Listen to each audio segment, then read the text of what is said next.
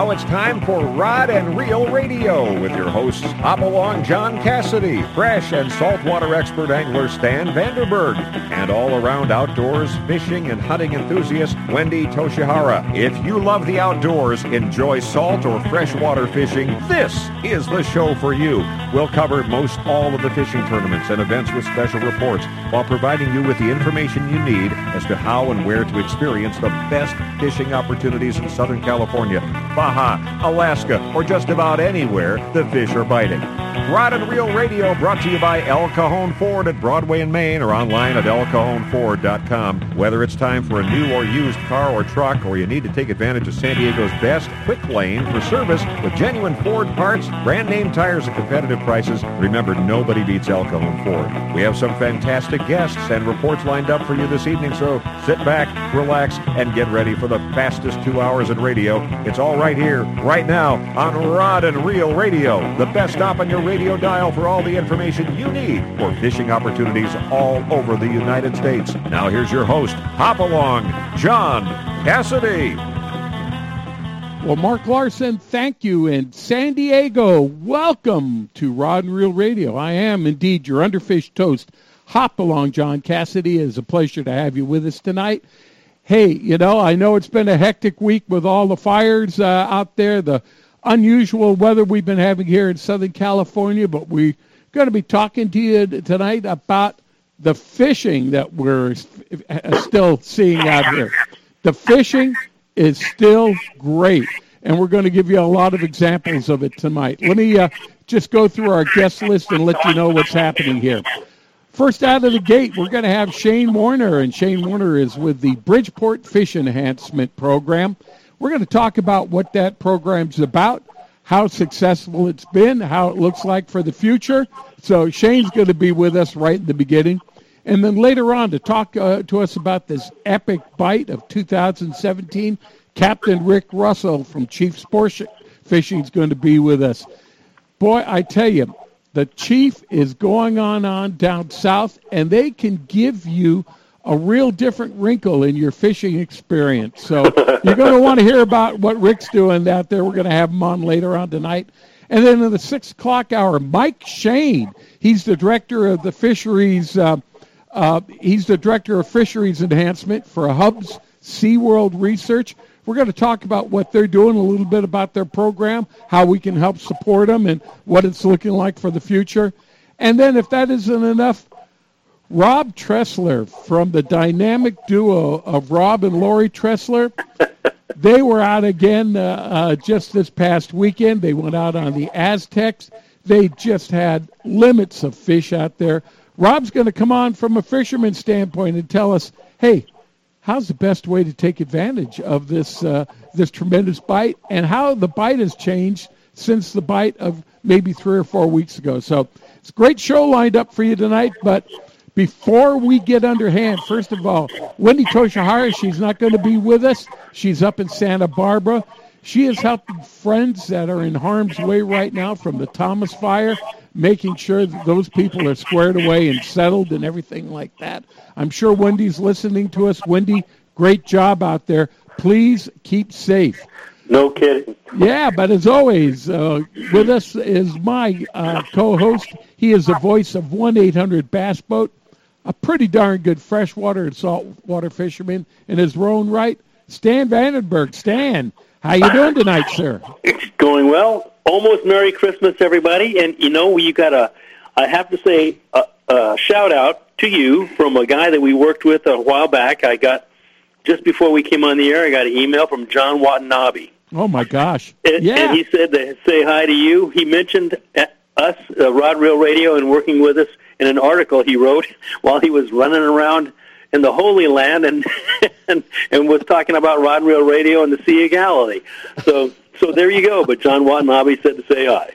Man, that is great. And hey, hey, you know what, Stan? I also have to thank the listeners that just came out of the woodwork last weekend. We had that interview with uh, Tommy Gomez and Bill Boyce with regarding the two industry, industry a lot of people said they had absolutely no idea what had happened to the tuna industry. They want to hear more about it. So when we get the opportunity, we're going to put maybe an enhanced show together because I know you guys need to know the real story on what happened to the tuna industry here in Southern California.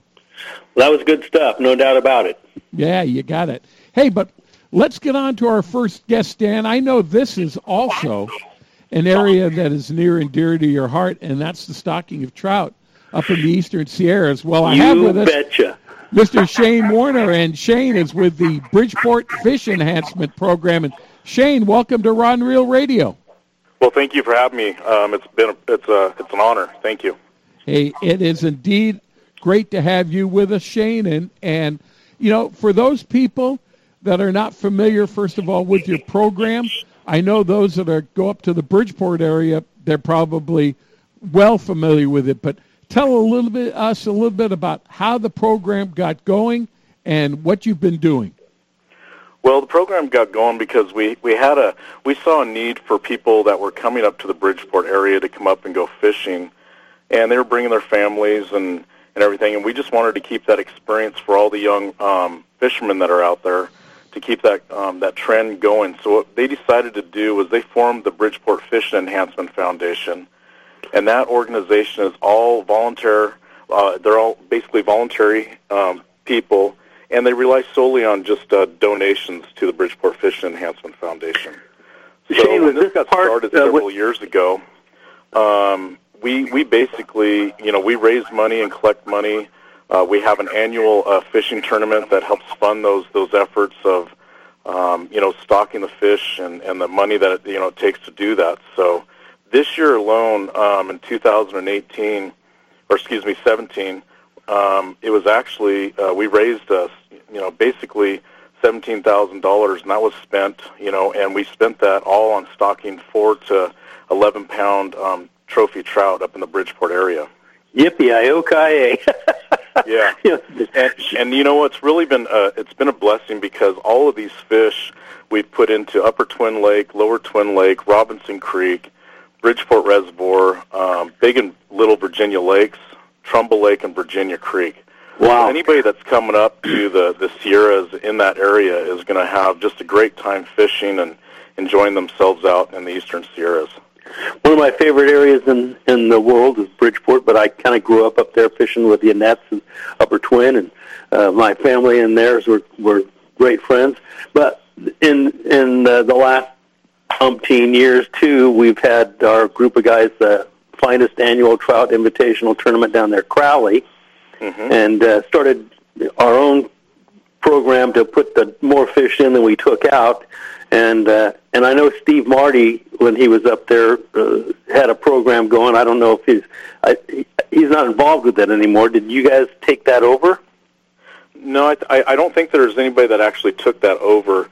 Uh, I think we're just trying to do what we can do, you know, from the Bridgeport uh, Fish Enhancement Foundation, and we're just, you know, we're not trying to, um, you know, step on anybody's toes by no means, but the efforts that are that we're doing is is just trying to raise enough money and awareness, and you know, some of the things that we're doing. It's not only just about fishing; it's about you know, educating the, the young people out there. And, and, you know, I know that the BFEF went to the local schools and they gave away free rods and reels and tackle boxes. And um, they do an annual um, fishing tournament up at the, uh, the Marine base there at the Mountain Warfare Center for the Marines.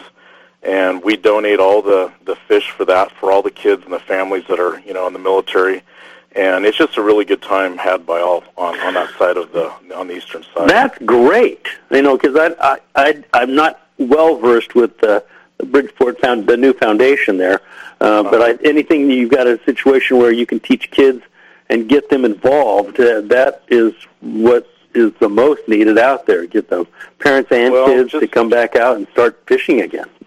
Yeah, and just just in our tournament alone, back on June 24th, uh, we had over 102 participants, and we had 23 junior um, anglers that that participated. And one of those anglers actually got a $500 educational. Um, basically, it's a, a fund that we we put together, and a lot of this money is just on based on donation, and that one was based on the Kokanee Power actually donated that money for a sponsorship for one of the young anglers. And I, you know, I'm I'm an instructor for a local fire academy here in um, Sonora, California, and just knowing that how how challenging it is for people to to go to school, it's it's really a good time for people to you know reach out and be able to help those that may not you know have the, the funds to go to school, and it may may change some of the minds of some of the young people as to maybe following up and continuing their education. No, I don't. That you you spoke of the kokanee. Uh, a lot of people don't know anything about kokanee or, or the, the Bridgeport Arena and how that fish is a part of it too. Right, right.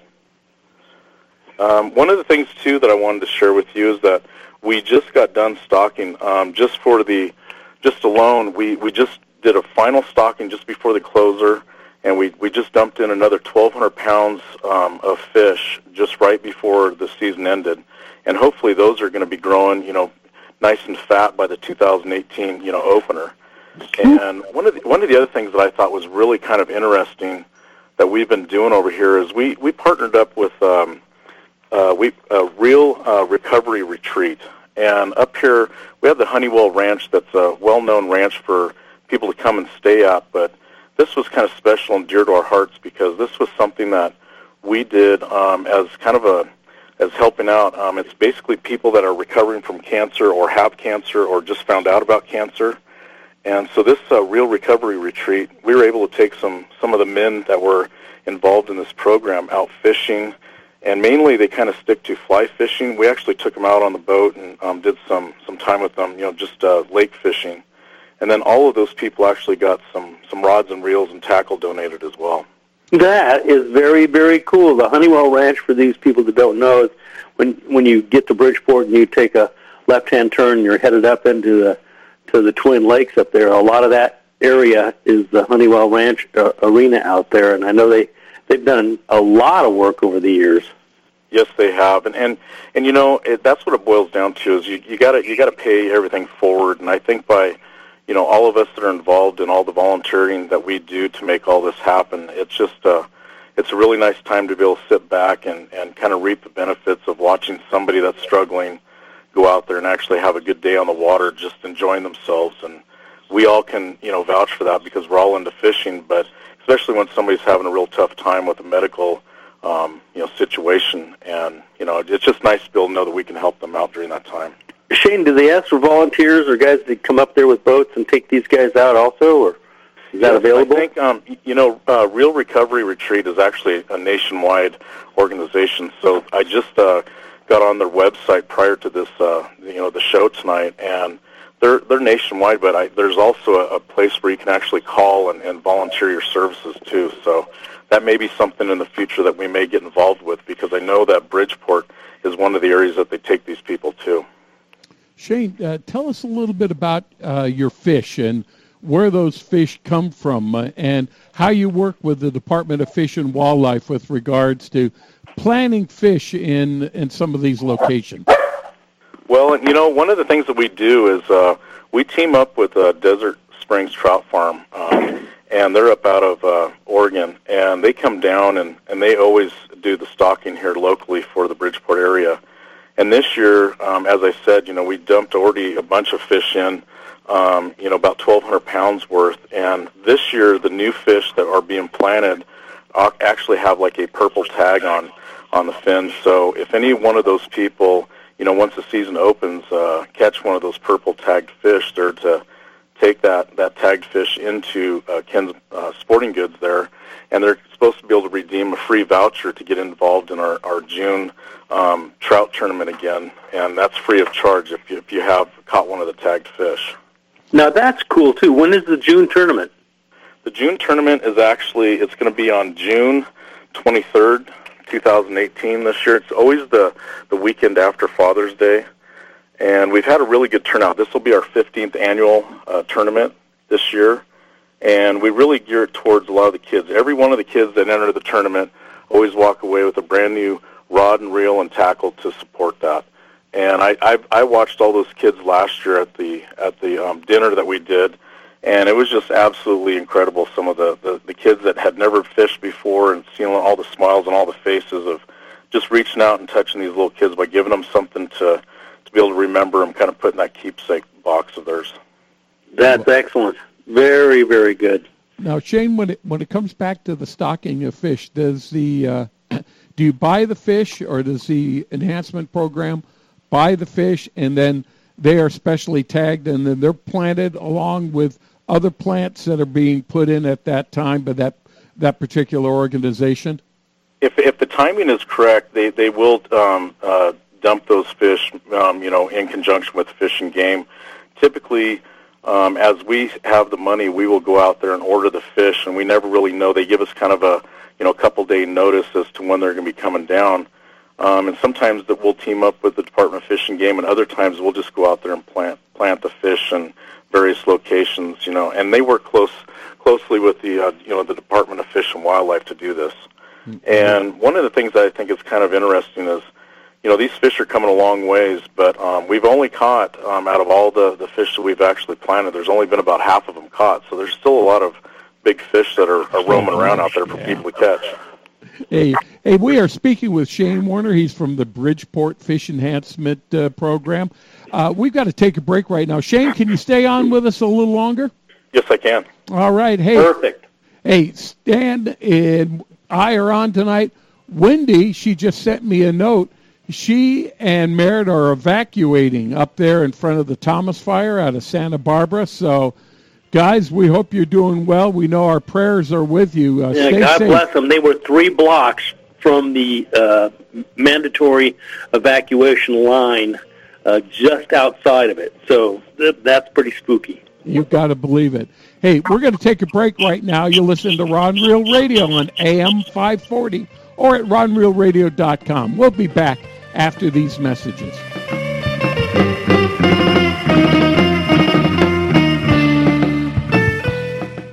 You can count on El Cajon Ford, as so many Southern Californians have for years. El Cajon Ford has the cars and trucks you can count on, like the all new Fusion and Escape, Edge, Explorers, and more. And now Fiestas with 38 mpg and Focus with 40 miles per gallon highway, plus C-Max Energi with up to 42 highway EPA estimates. El Cajon Ford has them now. Shop online at elcajonford.com. Choose from hundreds of your favorite F Series trucks, too. El Cajon Ford knows trucks, no matter what you're hauling or towing, for a great weekend of fishing or for some fun in the desert. Now get special savings on every F Series truck in stock 150s, 250s, 350s at El Cajon Ford. We have commercial trucks too, including the all new Transit Connect. Finally, a commercial van with great mileage, helping your business get moving again. El Cajon Ford, worth the short drive from anywhere in Southern California, Broadway and East Main and El Cajon, or online anytime, anywhere at elcajonford.com. Gamakatsu hooks are made from high grade carbon steel specially heat treated to make them light and extra strong but not brittle. The Gamakatsu sharpening process is the most modern in the world and results in a perfectly conical point that is unequaled in sharpness. Gamakatsu offers a huge variety of hooks for all types of fishing drop shot, extra wide gap, worm hooks, finesse wide gap, and a lot more. Gamakatsu has a hook for whatever style of fishing you want to do. Don't waste your time on a cheap hook. Ask for Gamakatsu hooks at your favorite tackle store now. I got a garage full of fishing tackle, and every time I get out on the water, I realize I forgot something important. But I never forget my life jacket. I make sure my buddies wear theirs too. Save the ones you love. A message from California State Parks Division of Boating and Waterways. Angler's Arsenal is the serious angler's first choice for hand-poured plastics, McCoy line, Spro products, Gamakatsu hooks, G Loomis fishing rods, Shimano products, Avet reels, and just about anything you hear advertised on Rod and Reel Radio. Go to anglersarsenal.com and visit our online tackle store. See the huge selection of Western Plastics hand-poured baits, all at anglersarsenal.com. Angler's Arsenal Tackle Store is conveniently located in La Mesa, just off Interstate 8. Give us a call at 1-800-428-8730. 2015 and 16, Quantum Fishing's gone and done it again for you with the brand new redesigned Smoke PT Reel Series. Everything from your spinning reels all the way to your bait casters, the PTA design has the new PTXA frame, lighter, stronger, bone crushing drag, Quantum Fishing. We are performance tuned. Check them out at Anglers Arsenal in La Mesa or anglersarsenal.com or give us a call at 619 466 8355. Hi, this is BASS record holder Dean Rojas, El Cajon Ford helped me when I got started in my career, and let them help you with a new F-Series Ford truck. And remember, nobody beats El Cajon Ford. We do want to welcome you this Sunday evening to Rod and Reel Radio. Stan Vandenberg's with us tonight.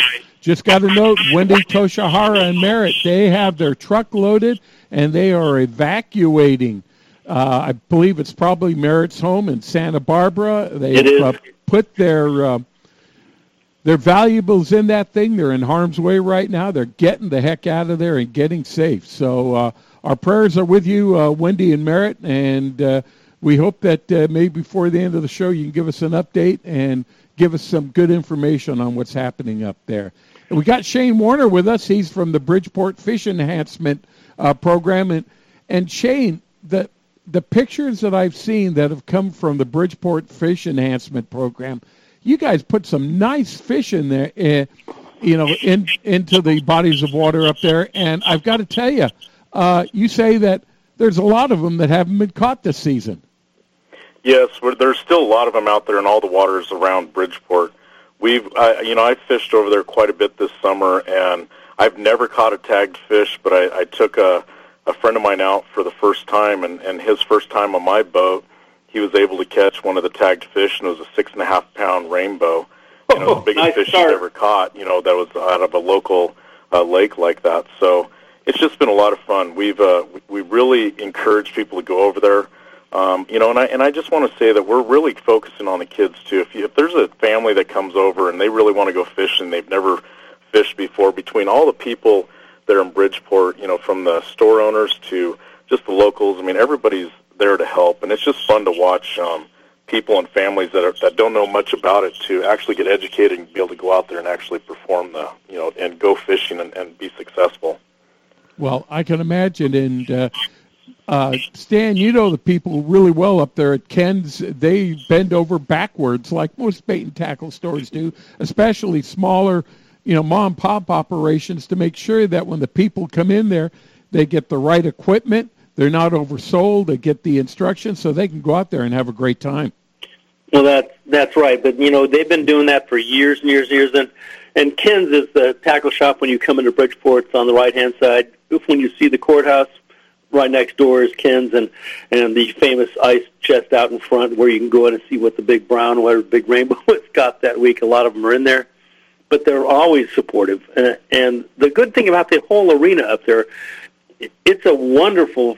It's one of my favorite places in the Sierras. Period. I I just love Bridgeport and the whole area.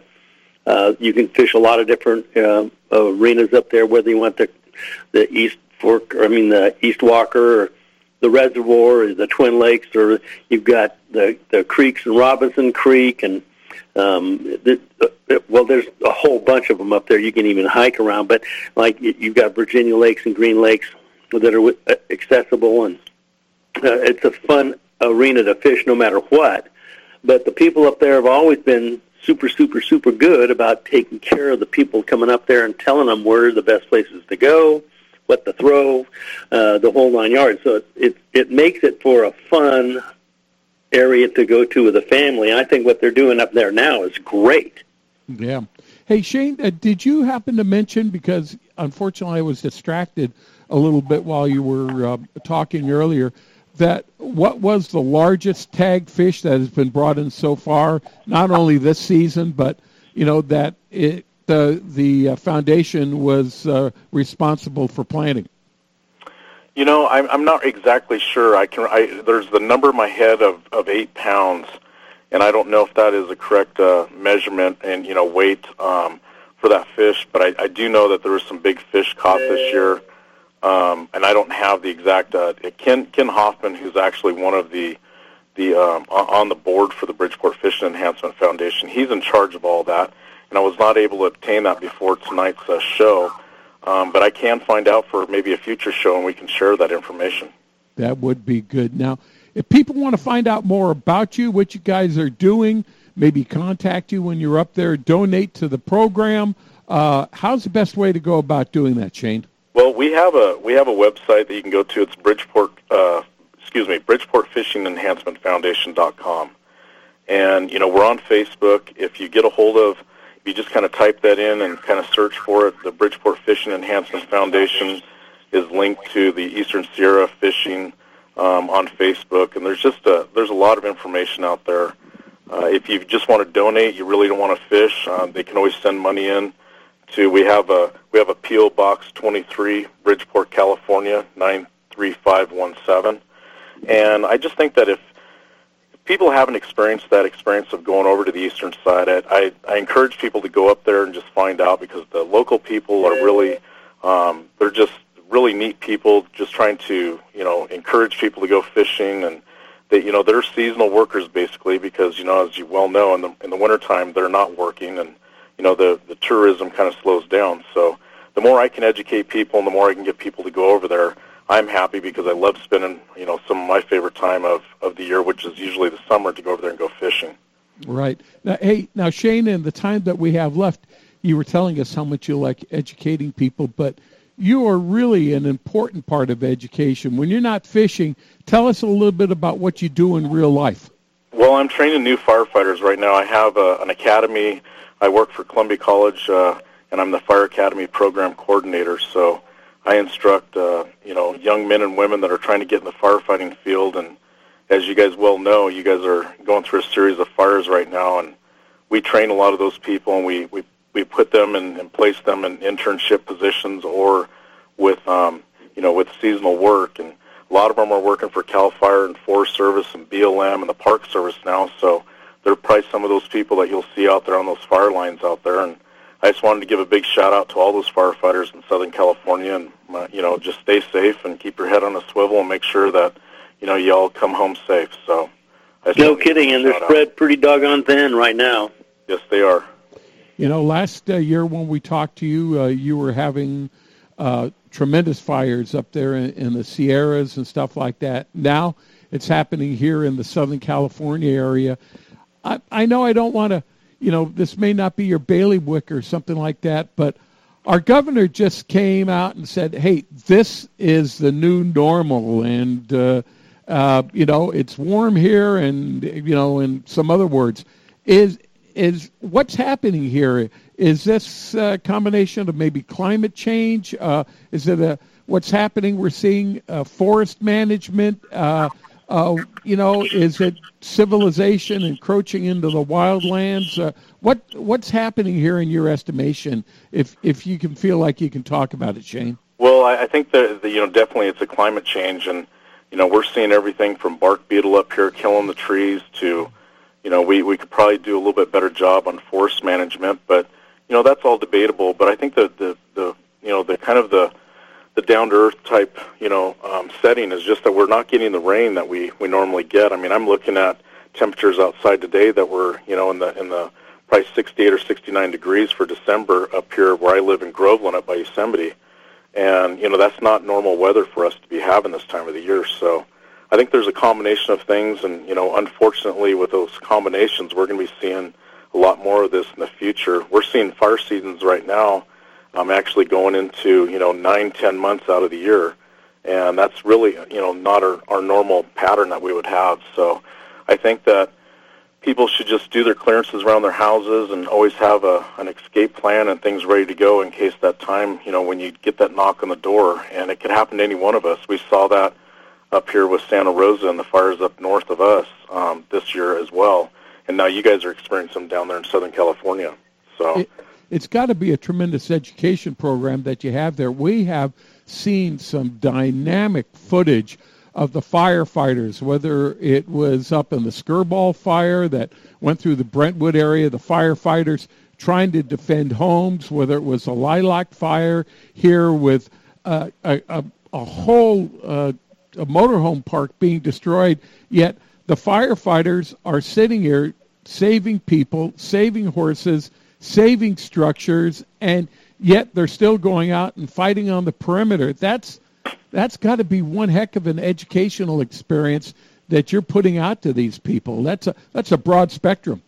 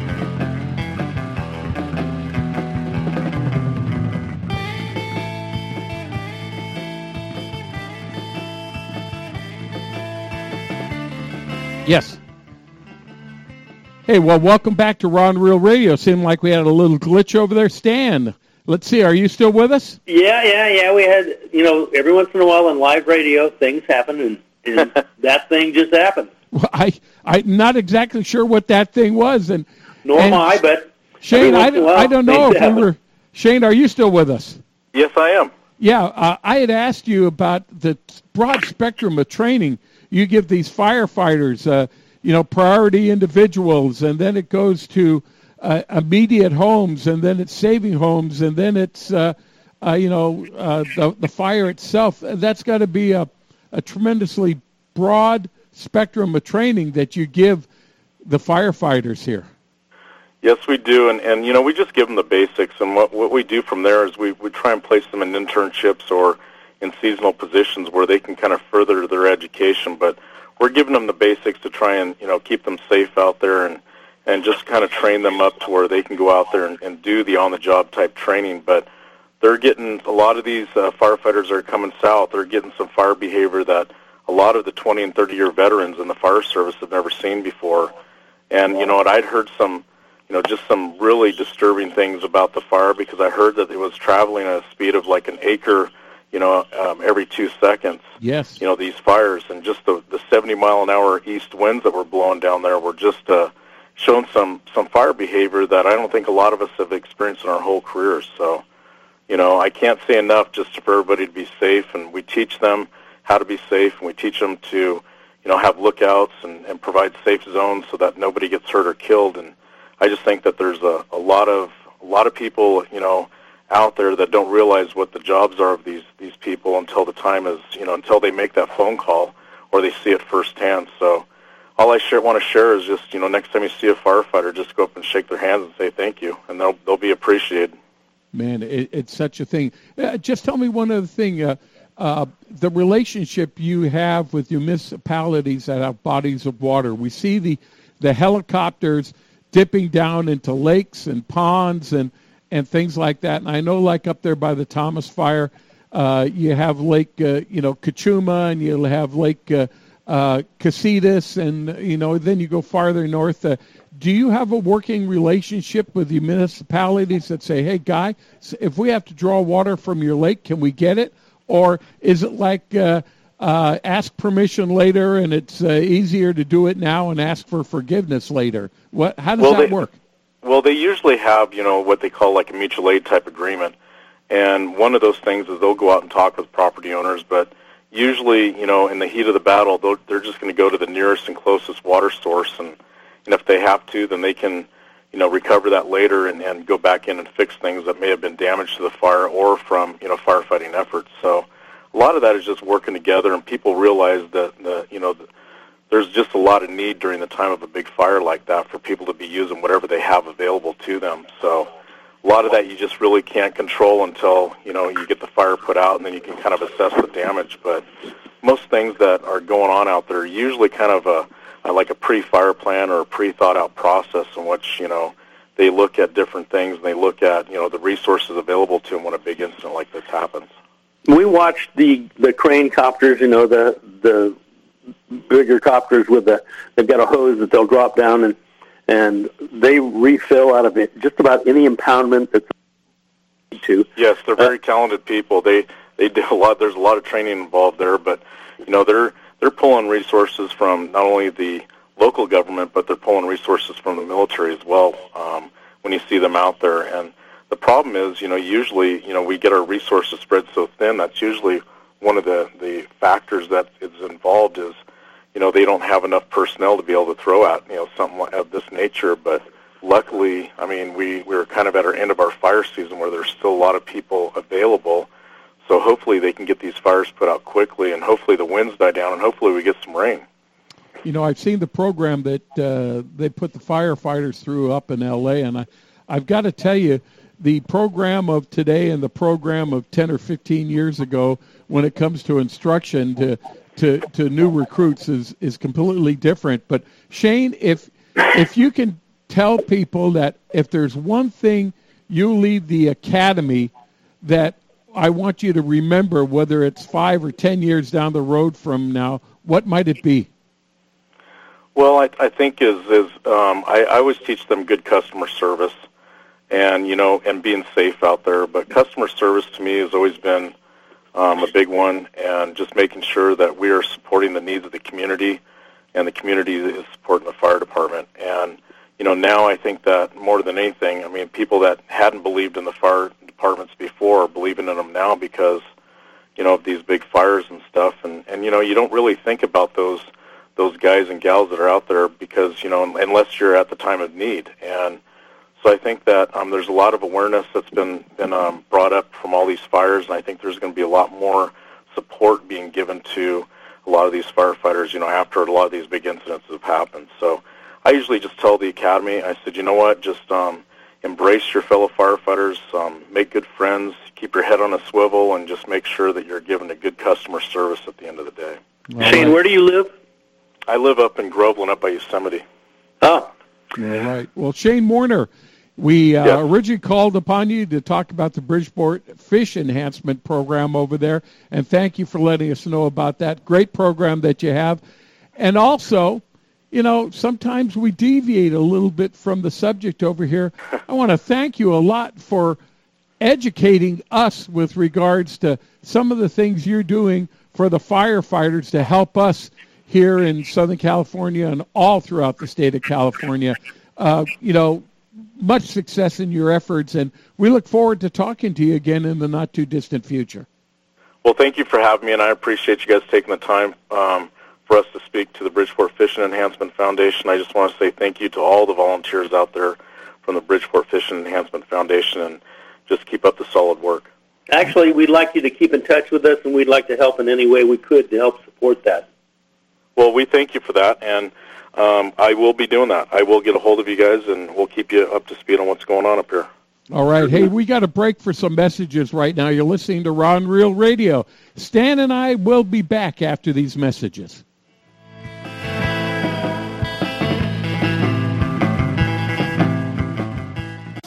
Are you ready to sell your current boat and upgrade in preparation for the 2017 fishing season? It's sure to be one for the bucks. I'm Zach Zorn and a broker for Cussler Yachts located in San Diego.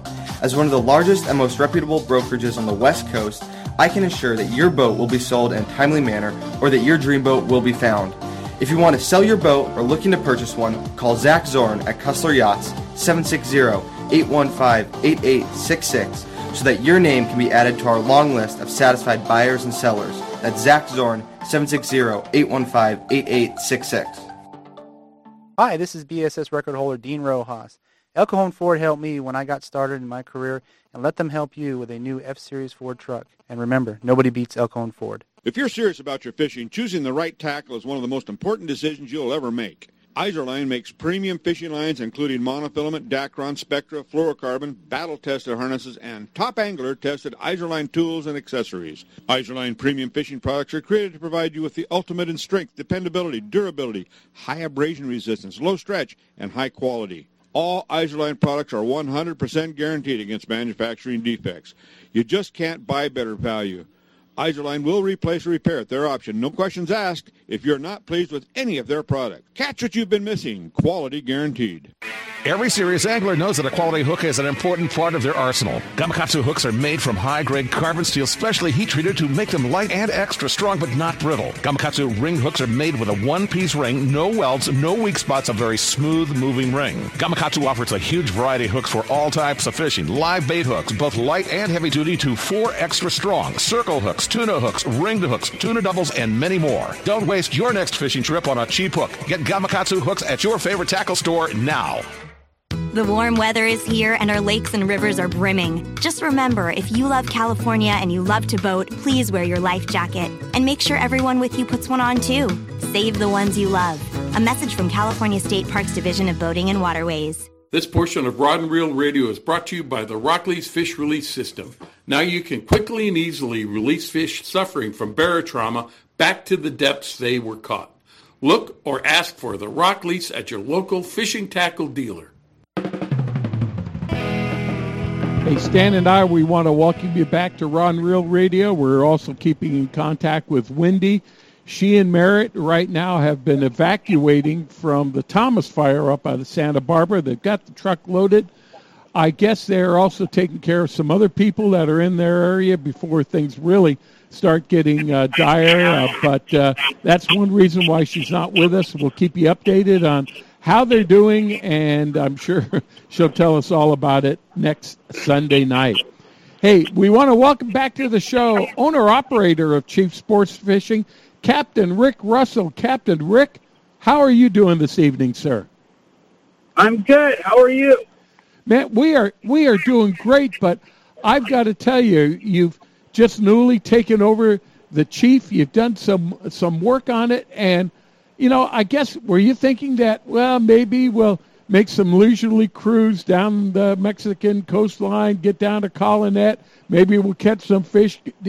Could you ever believe the bite could be the way it is right now?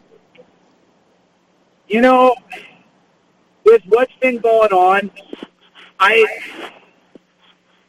I wouldn't say I didn't necessarily believe it, but uh, I will say this is that I when this trip was originally booked that we just got in from, it was booked as a rockfish trip. And I was in touch with the charter master on a daily basis as far as what was going on, you know, down the beach and uh, on that bluefin ground. And basically what we did is we kind of left it up to the people. We knew that the fish were there and it was biting fairly well. And our people decided to trade in the cod sinkers for uh, fluorocarbon and, and small hooks. so they made a wise decision. they did. They did. And, you know, we got out there the first day, and there was a lot of boats, and the fish just did not really show itself. There was some guys that connected. We were not fortunate enough to do so, so we took off and started looking around different areas and we ended up coming back to the area for our second day of fishing. And we were all by ourselves. And it was phenomenal, phenomenal bluefin tuna fishing. Wow. And we ended the day with, with limits of bluefin tuna. The amount of fish I saw was absolutely incredible. And I would say that our the day that we had is a respectable day in the middle of the summer, let alone in December. And it, it is absolutely nuts. And for the last several years, I mean, that stuff has been around, but it usually disappears because of cold weather, rain, whatever happens. Uh, we get fronts that come through, and it moves the fish out of the area and out of our arena. And nobody can find it for a while. I don't think it went very far, actually, this last year. It seemed to be around when the guys got on it. They got back on it, and this year we've been able to stay on it, but to have it all the way into Christmas here – we're still catching that fish, and numbers is absolutely a blessing for for you. You know, you're a new owner of a boat, man. This really helps. Absolutely, absolutely. I mean, this is huge. Absolutely huge. You know, we've got. Uh, go ahead. Uh, when I was uh, talking uh, at the uh, uh, introducing that you were going to be on at the beginning of the show, I, I was also saying that you're showing some of your fishermen a new wrinkle. And what I was kind of referring to was that from your counts that I saw at the end of last week and the beginning of the week, you went down, you loaded up with some rockfish, and then you got on the spot and you loaded up with bluefin tuna, and you came in with limits, pretty or pretty near limits of bluefin tuna, limits of rockfish. I mean, what well, a great selection that? of catch, man! That's that's fantastic. We got pretty lucky on that trip. you know, we uh, we we got pretty lucky, and uh, you know we we uh, we didn't after we left the the area the first day. Our hopes were not very high, and uh, like I said, we uh, we kind of we did what we had to do, and I knew that that fish was around. I knew it was still out there and that's why we went back after we, uh, you know, we got the people something to take home, and we decided to go back. And like I said, it was there, and it was all over the place. We, uh, I said, we we we got to the area in the dark, and we never moved the boat oh until gosh. we went until we left to go home. Which was, I mean, been kind of par for the course out there, you know, and it, it seems like that stuff is a little bit pressure sensitive. And like I said, we got out there. There was no one else with us, and we had a field day. It was absolutely phenomenal. And uh, you know, we we've got our Colonet Rockfish Baco stuff coming up here in January, and I don't want to jump the gun, but I'd be willing to bet that that bluefin's still going to be there and biting. Um, and you know, I I wouldn't be super upset if we had to switch those trips around and uh, fish bluefin tuna in, in January and February. How big was wrong, stuff I you were love catching? my- I love cod fishing, but you know that that bluefin out there is pretty awesome. Uh, How big was that the fish? that we, the grade we had was 12 to 25 pounds. We did see a small signal of that bigger fish. I'd call it 80 to 100, 115, 110, 115 pounds. Yep. We never hooked any of it uh, the last trip we were out there, but we did see a very small signal. We watched it blow up in the in the chum and whatnot. But uh, I I think it's still there as well. It's that, but that smaller fish moved in and kind of took everything over. Well, the small fish always did that for people that don't go out and, and tuna fish a lot. A lot when you've got that bigger fish that that are out there feeding, they're a little bit more lazy, and that smaller fish gets pretty aggressive, and that that small fish moves in where the big fish are feeding, and they just take it over, and the big fish then kind of sink down, and they just take what's left over as it sinks down. They're pretty, they're opportunists for sure, but when you get that little fish and it happens that whether you're bluefin fishing here or you're yellowfin fishing down below outside of Mag Bay or down at Clarion Island, you can have that smaller fish move in and take over. The big fish just kind of move out. Then you got to find an area where the big fish are are feeding and they're, and that littler fish is not around. Absolutely, absolutely. And you know, I mean, don't get me wrong. That big fish is super fun to catch, but it's really not conducive for the majority of the anglers that are that are coming out on these trips. You're not kidding. And you know, with that being said, believe me, we had we had a a trip. We took the boat out a few weeks back, and we went out there and we got on some of that big fish. It was just the crew and a couple of friends, and it was fine. But uh, as far as you know, bringing a load of passengers out there and fishing strictly big fish, it's it's really difficult because there's always going to be someone that isn't lucky, you know.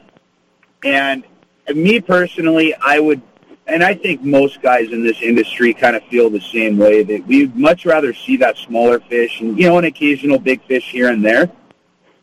But like I said, we're more than happy to take whatever's available, and we will do our absolute best to make our people go home with as much fish as possible. Well, you know, on the, on that side of things, if you got a charter group and they and they know what they're getting into, it, it's like, all right, we're going to give up the sinkers and just put the fluorocarbon on and just stay there because they all know. But most of the time, you've got a group of people that want to catch fish, uh, and you're in the entertainment business basically. Uh, get them out there, get them hooked up, put fish on the deck, and and everybody's happy. Absolutely. That's that's exactly what we're about. You know, we will do anything and everything that our groups want to do, obviously within reason. And uh, you know, we have no problem spending a little bit of time trying to uh, you know, catch a big one if that's the route we need to go, but we would of course like to you know, get something in the sack before we dedicate our time into that big fish stuff. Because, like I said, you know, it's just not. People are paying a lot of money, and they want to go home with with something. Captain Rick, how's the bite changing? You know, from a from a few weeks ago, it looked like we were talking about flat falls and poppers, and uh, you know, and earlier than that, Yummee Flyers. Now, and then we were talking about maybe fishing deeper, and as Stan alluded to, fishing. Uh, uh, with some type of a, a weight or a sinker, and, and now uh, are you just fly lining? Are you drifting? Are you on the pay, uh, the pick or what? We fished on the anchor the entire uh, the entire day out there, and I would say I think we caught three or four fish on flat falls in the dark, and just before gray light, we had a couple of guys fly line baits. Started getting bit on the fly line bait, and it was a fly line deal the rest of the day. 20 to 30 pound string. Nice. And uh, like a 1020 hook was the go-to method. Fluorocarbon, of course. Um, the flat fall thing, like I said, there was a few guys that were fishing it. it. We didn't have a whole lot of interest in that type of deal, or at least our passengers didn't. Um, but the few guys that stuck it out, you know, I think they got a fish a piece on it. Um, and after that, like I said, even well into the dark into the evening, we were catching them on the fly line baits. Oh my gosh! So that's kind of that's kind of how it's been for us the last couple trips we've been out there. It's been for the most part straight fly line, twenty to thirty pound line. Um, we did have some guys get bit on the heavier string that were real persistent, smaller hooks, picking good bait, and uh, that was how we did it. And I I think most of the guys that have been fishing are doing the same type of deal. Right. Are you metering a, a lot of bait out here, or what? What's keeping the fish out there? Are uh, is there a lot to eat, or are there so many fish out there that you're getting? Uh, you know, the fish want to hang out with their buds, or, or or what's happening? What's the dynamic out there that at least you can see? We never saw a lot of bait out there. I know there's been a little bit of squid that uh, some guys have been fortunate enough to snag up. We actually spent the entire evening with the lights on trying to trying to go that road. We never we never saw it. We drove around for a little bit, um, kind of took a tour, and never, like I said, never saw it. We saw some pieces here and there. We haven't seen a whole lot of bait around there as far as what we've seen, but we aren't out there every single day like some of the other guys. Mm-hmm. Um, but there, the the volume of fish that was out there last week was absolutely incredible. I mean, in any direction you look, there was fish up, splashing around. Um, we had consistent fish from before the sun came up till after the sun came down, swimming under the boat and all around the boat. All right, Captain So- Rick. Uh, in, in the upcoming uh, uh, weeks before the holiday, what kind of trips are you going to be offering? And do you have room for people to get aboard with you? As it sits right now, we're finishing up some maintenance, and I would really, really like to get back out there before uh, before we start our colonet stuff. I don't know if it's going to happen. To be hundred percent honest, like I said, we've got some some projects that we had to tend to, and we've got about another week and a half worth of uh, work to get done. And we're we're hurrying our our fastest to get that done. And if we can get it accomplished, that fish is still there. We're definitely going to see if we can get something up online, which we will have posted on the uh, the landing website as well as our website and uh, our social media sites, Facebook and Instagram as well. All right, Captain Rick Russell, uh, owner operator of Chief Sports Fishing out of H and M Landing. Uh, again, uh, uh, Captain Rick, uh, best way to stay in contact with you to find out what's going to be happening with the Chief here in the the next few weeks. The best way would be to keep tabs on our social media, which would be Facebook and Instagram, Chief Sport Fishing on Facebook, and uh, on the Instagram, Chief underscore Sport Fishing, as well as the landing, hmlanding.com. You can also call our office, and our office phone number there is uh, 949 441 9638. They will uh, will have the office phone up and running here and uh, we can take charter reservations and point anyone and everyone in the correct direction as far as what we've got going on and, uh, with our schedule and, and what we're going to be doing in the upcoming weeks here.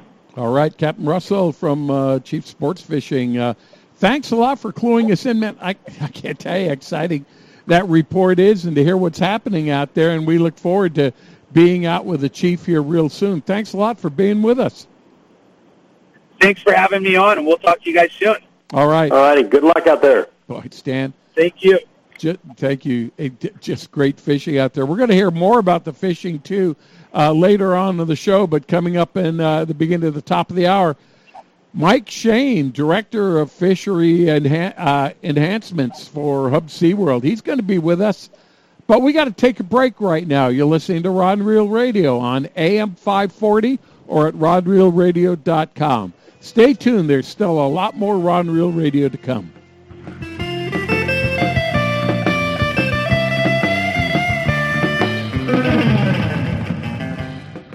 You can count on El Cajon Ford, as so many Southern Californians have for years. El Cajon Ford has the cars and trucks you can count on, like the all new Fusion and Escape, Edge, Explorers, and more. And now Fiestas with 38 mpg and Focus with 40 miles per gallon highway, plus C-Max Energi with up to 42 highway EPA estimates. El Cajon Ford has them now. Shop online at elcajonford.com. Choose from hundreds of your favorite F Series trucks, too. El Cajon Ford knows trucks, no matter what you're hauling or towing, for a great weekend of fishing or for some fun in the desert. Now get special savings on every F Series truck in stock 150s, 250s, 350s at El Cajon Ford. We have commercial trucks too, including the all new Transit Connect. Finally, a commercial van with great mileage, helping your business get moving again. El Cajon Ford, worth the short drive from anywhere in Southern California, Broadway and East Main at El Cajon, or online anytime, anywhere at elcajonford.com. He's not just my fishing buddy. After 30 years, he's a brother, and I'd sure hate to lose him. His bass boat's got nothing to do with it. So I make sure both of us wear a life jacket. Save the ones you love, even if they don't own a fancy boat. A message from California State Parks Division of Boating and Waterways. Quantum Fishing's got something for everybody. From the smallest angler to the oldest veteran, we can get you out there fishing with the greatest reels on the market today. From the all new for 2016 Icon PT to the Tour Mag to the brand new redesigned Smoke Reel, we've got something for everyone in your family. Have some fun, take a kid fishing. They're the future of our sport. Quantum, we are performance tuned. You can get your Quantum products at anglersarsenal.com or Anglers Arsenal in La Mesa at 619 466 8355. Attention Rod and Reel Radio listeners. Be sure to check out the Code Group mobile app. You can listen to the Rod and Reel Radio show live along with show archives without internet access. The Code Group app has all kinds of cool features for fishermen including daily Southern California saltwater reports, weather reports, episodes of Inside Sport Fishing, marine traffic, and much more. Get the free Code Group mobile app by texting the word REEL, R-E-E-L, to 90407 or enter the words Code Group in the App Store on your smartphone. It's a big deal, you know. I've always wanted to be on Rod and Reel Radio line. I won the Bassmaster Classic. I did a, a McDonald's commercial, but now I know I've made it. I fulfilled my dream. I, that is just absolutely awesome. Hey, Stan Vandenberg and I, we want to welcome you back to the second hour of Rod and Reel Radio. Wendy's not here with us tonight. She's with her friend Merritt and also a group of other people. They are in the process of evacuating in the path of the Thomas fire up there in Santa Barbara. We're getting uh, a word from her every now and again. The trucks are packed. They're safe. They're helping some other people get on out of there. So Wendy wants to send her apologies for not being with us tonight, but I know you all understand we we wish Cindy, Merritt, and all the people up there safe passage and staying out of harm's way. Hey, we want to uh, really welcome our next guest here to Rod and Reel Radio. He is the director of fishery enhancement for Hubbs SeaWorld, Mr. Mike Shane. Mike, welcome to the show, sir. Welcome. Thank you. Thank you very much, John. Hey, and Stan is with us tonight, and and Mike, uh, gosh, I don't this program that you're running, I, I I almost don't begin to know what to ask you with it because I know there's a lot of things out there that you guys do. I'm not familiar with it, so if you will, will you just uh, take us through a little bit about how the program came about, how SeaWorld is involved with it, because you know a lot of times SeaWorld is getting a bad rap here that I don't think is justified, but we, you know, tell us a little bit about what you're doing in the program there right now. Yeah. So we, uh, I work for Hubbs SeaWorld Research Institute, and we were actually a nonprofit organization, and we started in 1963, a year before the SeaWorld Park opened in San Diego. Um, we were started by the founding fathers um, back then that built SeaWorld uh, and started our organization before they even opened up the park and had money for on the profit for profit side to, to fund the nonprofit side. So they were very forward thinking uh, back then and, and such started our organization with a mission to um, replenish or not sorry for stocks, but um, to return to the sea some measure of the benefits derived from it. So all the research our organization does, not only aquaculture program, but they all help to return and um, some measure benefit that, that, that SeaWorld provides by having animals on display. We're able to either go in the park, use them sometimes for some of our research, but the work that we're doing around, the globe, around the world, um, it is meets that mission of returning to the ocean some measure of the benefits that we all derive from it. With respect to our aquaculture program, which is one of our four kind of core areas, our sustainable seafood, we have been um, working for over 30 years now, and primarily initially started off with the white sea bass um, program, stock enhancement program, over in the early 80s, and that was the program was started through legislation that was um, created as ocean enhancement uh, stamp, and that money and that funding, um, the legislation that was written back in the early 80s, um, mentioned that you know they looked to use uh, aquaculture as a means to enhance or investigate the feasibility of enhancing um, marine fish populations that may be in peril or distress. And so at that back in that time, they looked at a couple different species, and actually white sea bass was one of those. California halibut um, were on the list, and actually when OHRAP got started, those are the two species that were actually being work was being conducted on. So our organization, Hubbs SeaWorld Research Institute, is a contractor to the Department of Fish and Wildlife. So when you fish in the ocean in Southern California, you buy your ocean enhancement stamp. That money goes to the department, and they um, manage those funds and and use us as their contractor to operate and run the program. So we have a hatchery in Carlsbad, where uh, was which was built in '95. Uh, prior to that, we were working down at another facility in Mission Bay. But how the program works is that um, we have brood stock, and so these are large, sex mature adult white sea bass swimming around in captivity in tanks where we control the water temperature and the daylight in the tanks. And when the conditions in the tank get to be spring and summer conditions, uh, the fish spawn naturally. I mean, we don't uh, inject them with any hormones or anything like that to get them to spawn. All we do is just change the water temperature and the daylight in the tank, keep them well, keep them well fed, and uh, they spawn for us when the temperatures and the tank conditions like I say, get to be spring and summer conditions. So we've got uh, four tanks of broodstock. Each tank's on a different season, so we can produce eggs year round. When the fish spawn, we can harvest up the eggs, and we quantify how many eggs came from that spawn. And we, uh, years ago, working with our geneticists, can tell how many females contributed to that spawn event. So each female, when they spawn in a tank, puts out about a million and a half eggs per spawn event. So quite a quite a quite a large amount of eggs. So we know if we get a volume of about three million eggs in a, uh, out of a spawn, we know that two females contributed to it. That activates sort of our genetics management plan that says we can release uh, up to like 15,000 uh, fish per female. So, for example, a two female spawn event, 30,000 fish can be uh, eventually released out out the door. So uh, we grow the fish at the hatchery for about 90 days or so. Uh, once they get to be about that three months in age, we tag them at the hatchery. So a little small tag is put in the cheek or the head of every single white sea bass that we grow out there. And then there, uh, there's a huge volunteer support. I mean, we're not the only ones involved with this program. It's a it's a multi-effort from a lot of different people and organizations to make this program a success. And one of those that's currently involved is the California Coastal, or sorry, the Coastal Conservation Association, the CCA. Yay. The CCA helps to support the grow-out operations. These grow-out operators, uh, volunteers that are up and down the coastline, have various uh, fishing uh, nets and pens in various marinas and harbors up and down the coastline from Ventura all the way down here to San Diego, and including Catalina Island.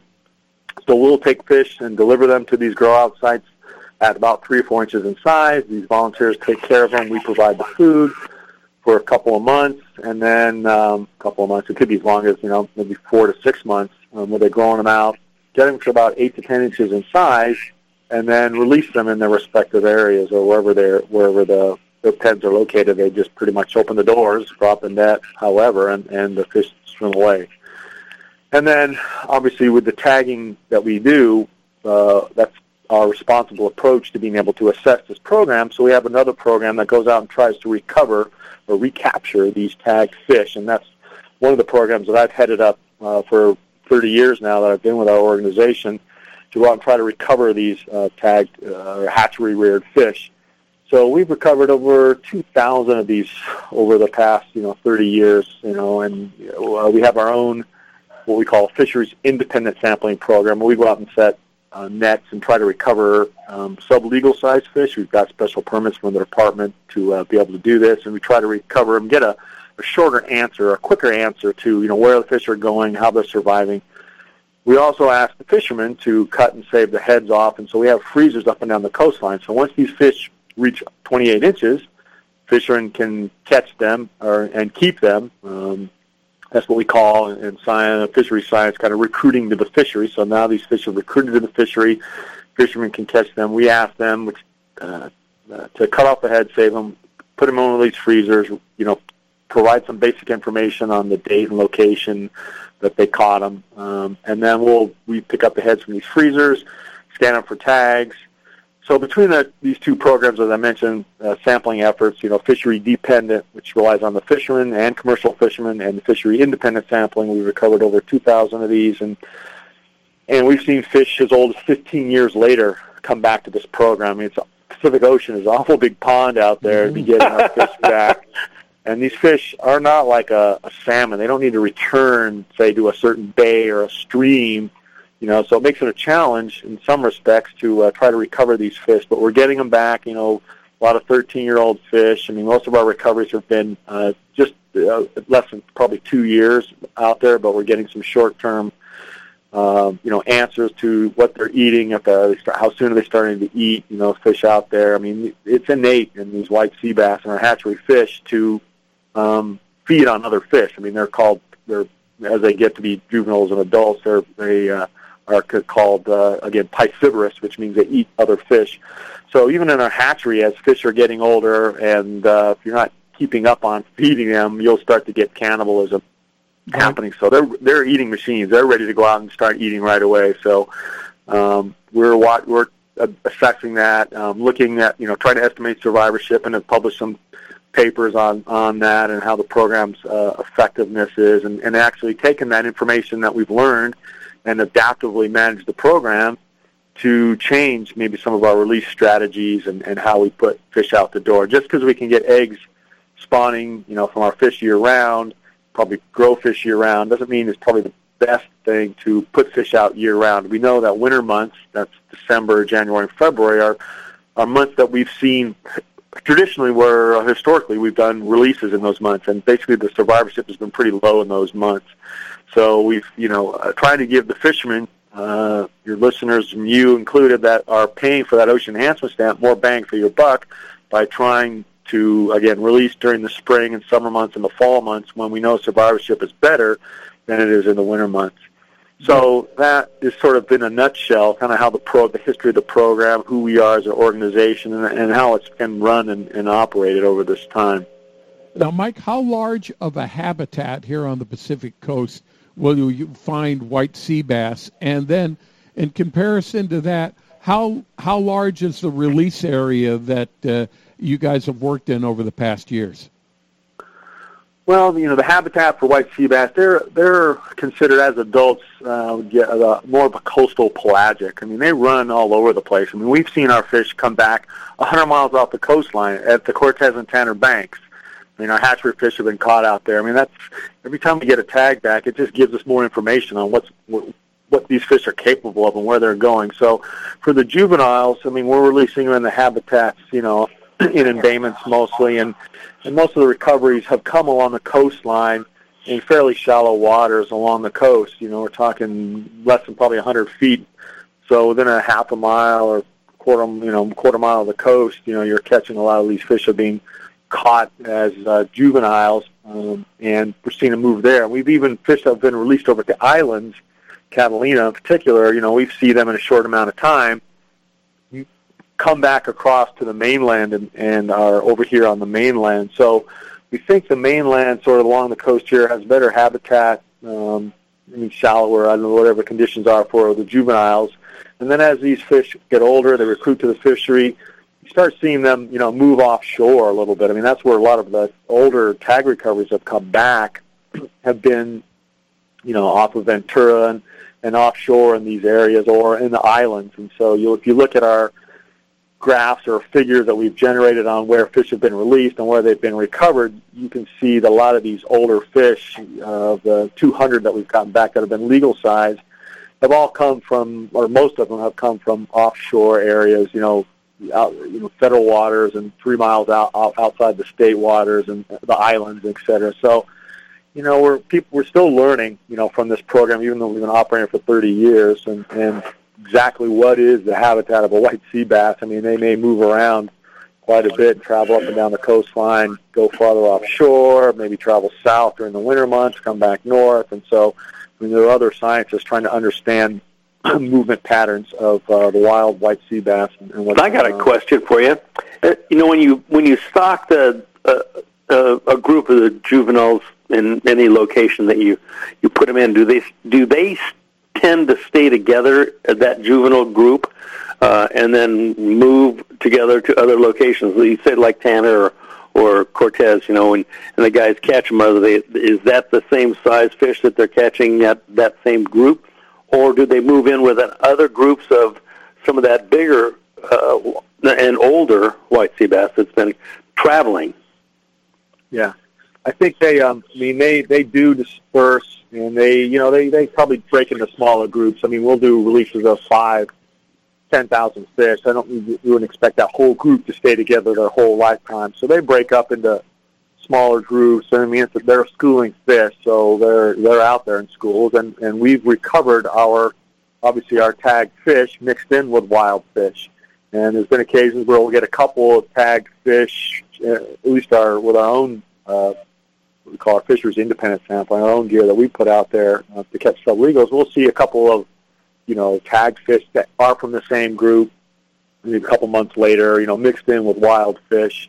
Um, it's been on on rare occasions. Usually, we just see one fish here or there coming in with again wild fish. So obviously, the commercial fishermen, the recreational fishing are catching them, and they're concentrating, you know, and on spots where they the guys may be catching, you know, uh, numerous fish, 10, 20 fish. If it's a the bite's going off, and in mixed in there is obviously our our, our tagged fish. So you know, we know that they're mixing in with with the wild population. We find them again at juveniles and adults mixed in in with there. On occasions, for some of the juvenile fish, we we found some from the same spawn still hanging out together, but not not as frequently as we uh, would think. It's just usually one one one here or there, you know, mixed in with a wild fish. Hey, Mike, we've got to take a break right now. Can I uh, ask you to stay over for uh, maybe another segment? Yes, yes, means.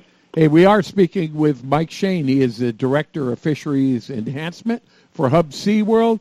Stan and I, we're going to take a break right now, but we'll be back after these messages.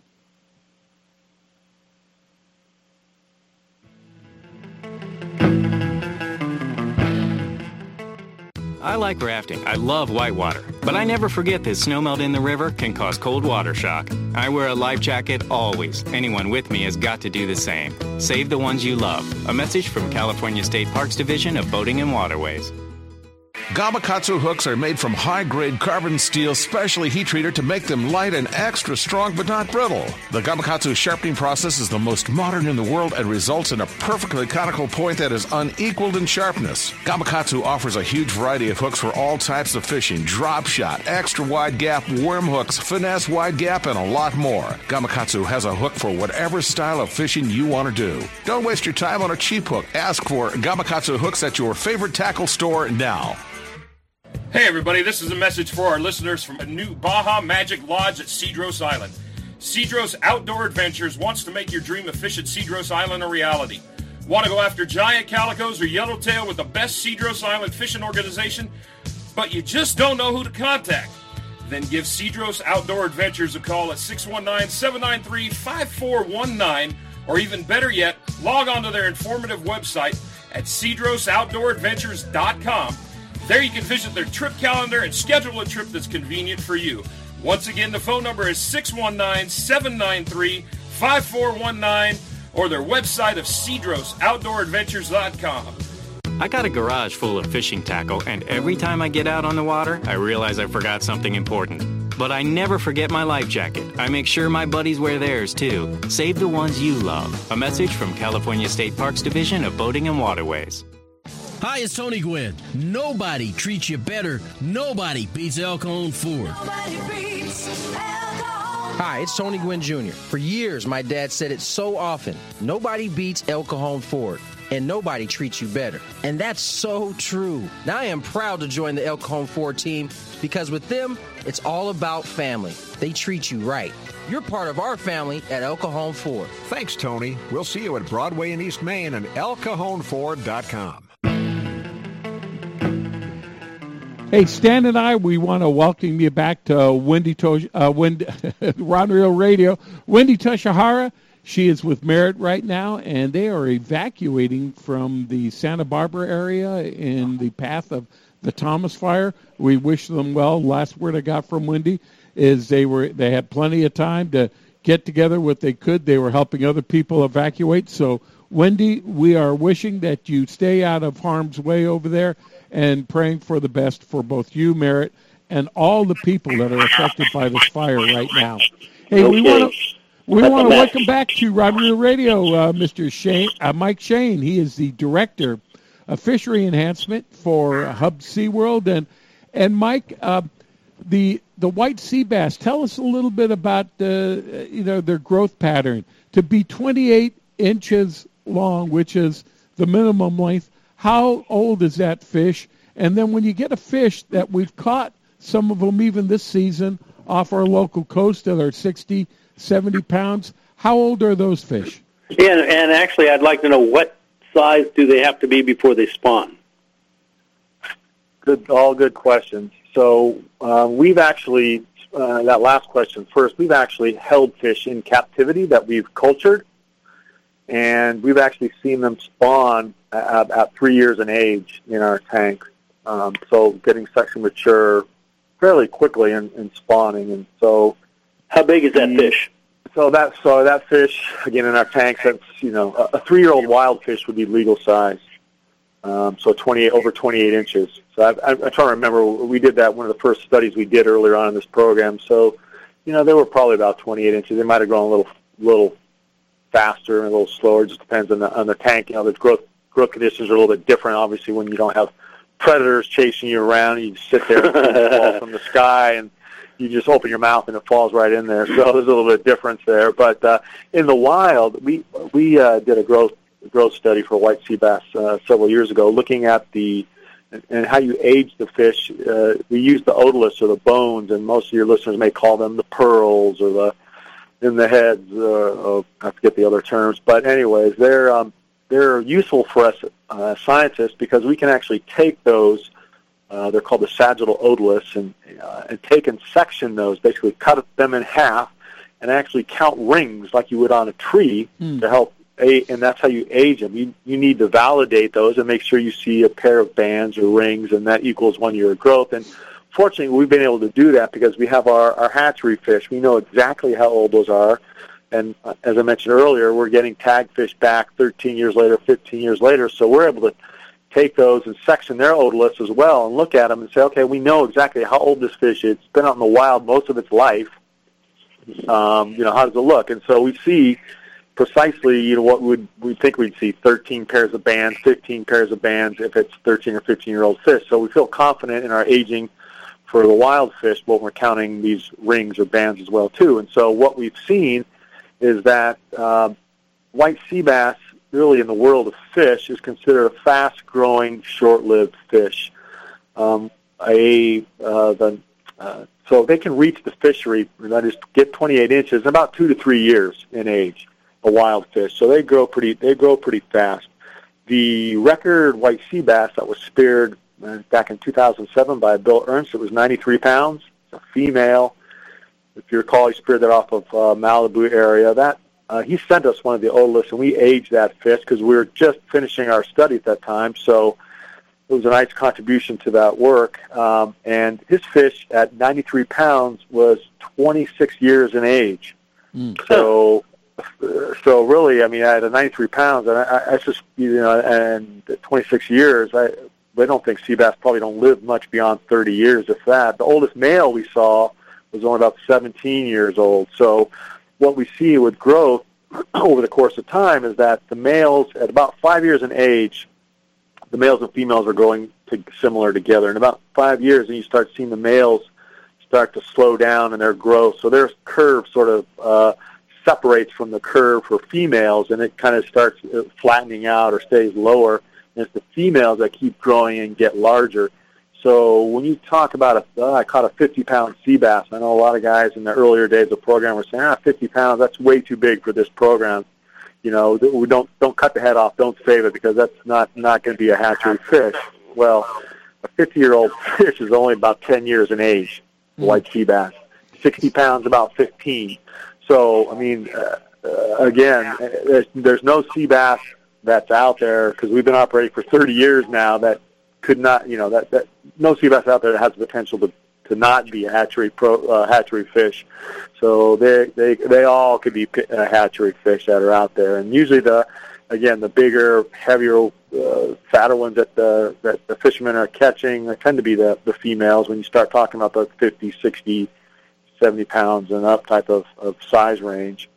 All right, Mike. Uh, and when a fisherman catches a white sea bass and it's a legal fish, what should they look for with regards to tagging? And then on that tag, what information is on that tag that will help get that what part of the fish that is, you know is needed back to you so that uh, you can uh, study it. Yeah. So the tags that we uh, put in all our fish are invisible. They're inside the head. You you wouldn't know um, if you caught a hatchery fish or not, and, and we wouldn't want you to know necessarily.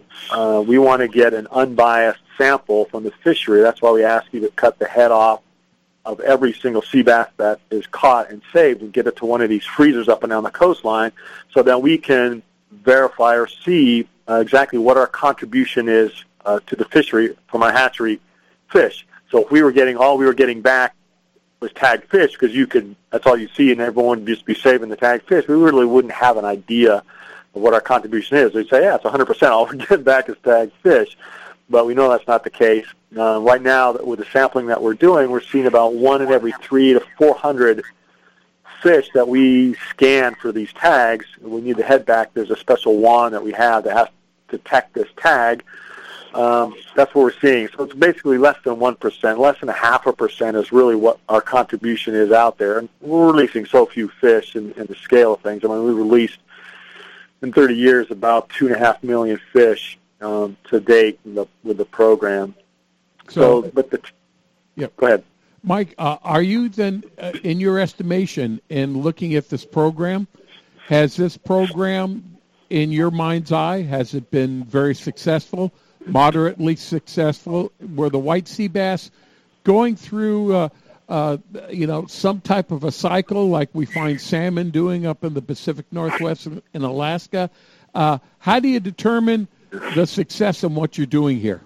Yeah, that's that's a good question, and and to uh, to be open and honest, we just had a for the first time in the history of the program, the last two years, we've had an independent review that's been conducted, um, external review by scientists from around the country that are experts in their various fields. For example, a geneticist, a aquaculture person, a stock enhancement person, a croaker biologist. I mean, sea bass are in the croakers family. So these uh, folks have met uh, for the last two years, and, and we provided them with everything that we've done. We, uh, and they've reviewed the program, and, and this report should be released. Uh, the department, uh, again, as the uh, funders and operators of the program, will release this report. I think early this next this coming year is the plan, and they'll be the, the, the, contacts or the lead on it. And again, we're just the contractors to the department and been fortunate enough to, to help them along the way.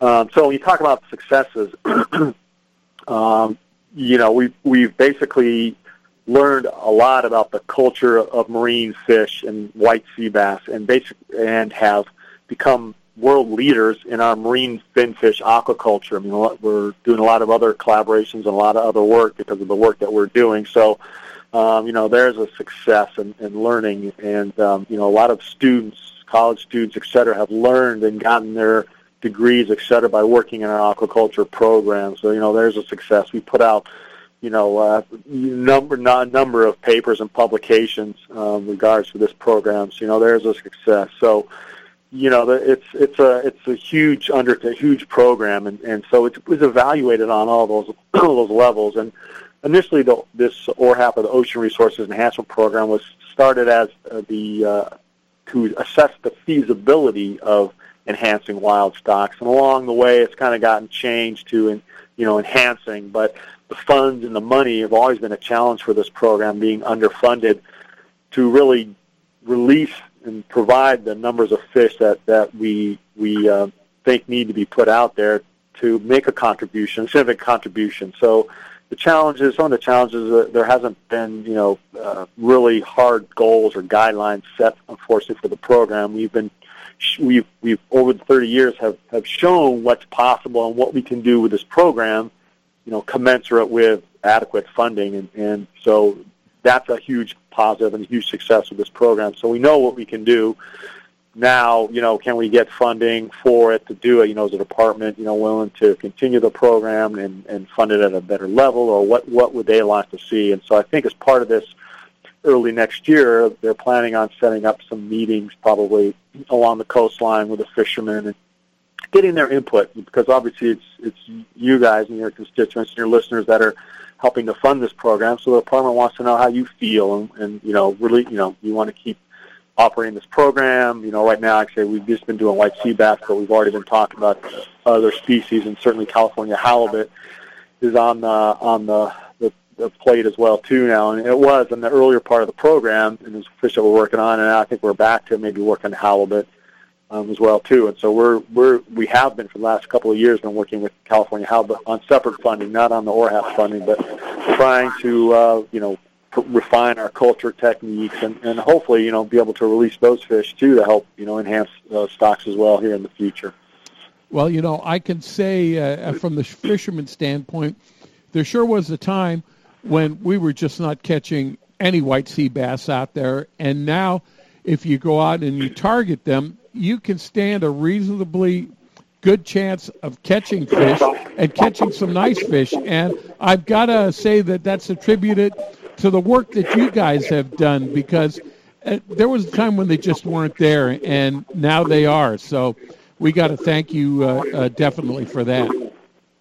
Well, you know, there's there's a lot of uh, a lot of uh, variables in this, and we certainly are one of those, like we say, tools that fisheries managers can use, and the fisheries managers are Department of Fish and Wildlife. So, I mean, we were kind of humble in, in saying that, you know, we we're putting fish out there. You know, is it really us or not? I mean, we're still trying to, you know, assess the program. But you know, management regulations have changed, and natural, you know, conditions, there's environment, environmental variability have changed, and there were some good years um, here in the 90s and the early 2000s that were good for for survival of, of juveniles. Unfortunately, um, you know, I think, and I talked to a lot of fishermen, you know, asking me, and just like you mentioned, you know, fishing seems to be good right now, but it certainly have more of a chance to go out and target them. I think a lot of this has to do with social media, and you hear, you know, somebody catches a fish and it just goes almost viral, and so I think in some cases it makes it seem like, you know, fishing's really, really good, but when you get down to the nuts and bolts of it and the numbers, um,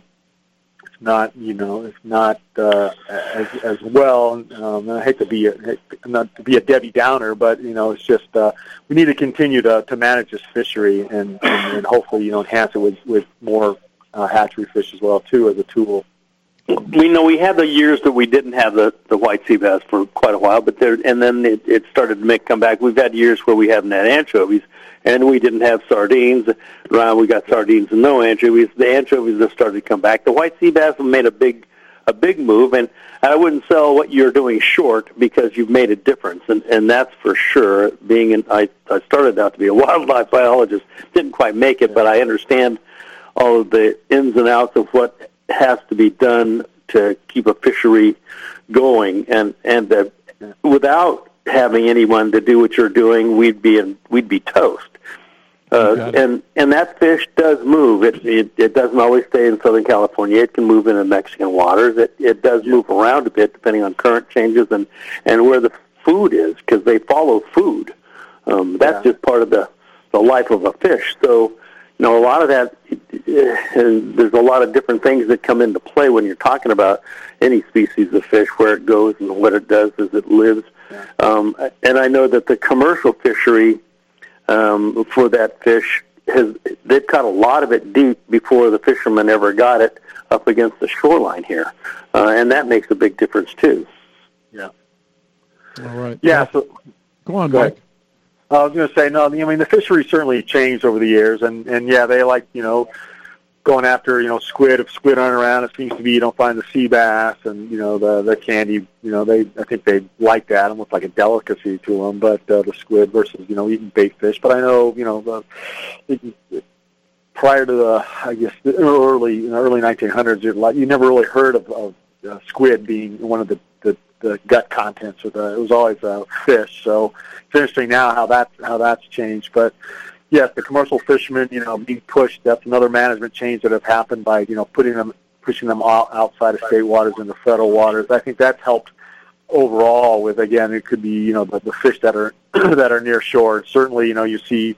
Uh, uh, as we've seen in our own sampling, you know, these fish, other species, you know, coming back that you just weren't prevalent. Like, for example, the giant sea bass. Now, scientists in the last few years have been able to uh, start studying them again and be able to look in, in these large spawning aggregations that they form and, and actually finding young of the year fish on sandy bottoms on these beaches and stuff now. So, yeah, there has been certainly been been changes, and and uh, you know, for our program, I think you know we've only we've only tagged our fish. We've never really tried to do, do a whole genetics assessment, but genetics has gotten more powerful and stronger, and so some of the studies that we're have been engaged or trying to think about is you know taking and looking at all the fish that we collect, not just the the, the, the tag fish, but taking genetic samples and be able to identify.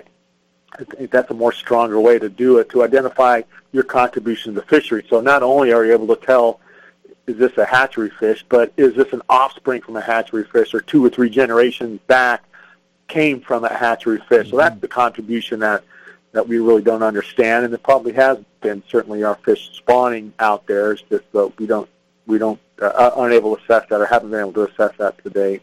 Well, Mike Shane, uh, if we want to stay in contact with you, find out what's happening there at at Hubbs uh, uh, SeaWorld Research, or even make a contribution to the uh, fishery enhancement programs, how's the best way to go about doing that?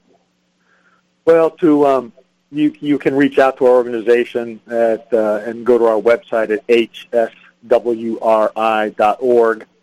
There's you know ways to, to donate and, and you know if you're so inclined want to earmark funds for our, our work in the aquaculture program, we're able to, to do that. But um, that's that's the um, the best way to do that, or obviously buy your sport fishing license and, and fish in the ocean. That goes to the department that'll help to manage the And program with the life fund. Do you have enough grow stations right now, or if there are organizations that could be a possible grow station, uh, do you need more? Yeah, we need we need we need more. I want to say productive. Um, I want to say productive sites, or do we, you know larger pens uh, where we can really you know make a significant contribution to that. I mean, the fishermen, you know, the the recreational guys have certainly been huge uh, support of this program and, and the pens that they're doing. I mean, we know uh, based on what we've published, you know, it's critical for these fish to sort of get into these pens as opposed to releasing them directly from the hatchery. Their survivorship is higher uh, in all seasons compared to direct releases. So, you know, these pens are certainly have helped to, even with a few uh, recaptures that we're getting back and a few percentage that con- certainly have helped to increase the survivorship of our fish that are being released. So, certainly, you know, more more of these sites that are larger, um, deeper, a little bit deeper water. Um, that uh, some of the sites we currently have challenges with because they're warmer water, and sea bass don't do well, especially as juveniles and when it gets a little warm. But we're managing that and trying to get you know uh, not get fish in these in some of these grow out sites when the water gets a little bit a little bit warm. But um, that certainly would be you know uh, ideal and, and, and help us down the road. Uh, again, depends if, if, if it's it's the right site, and the right location.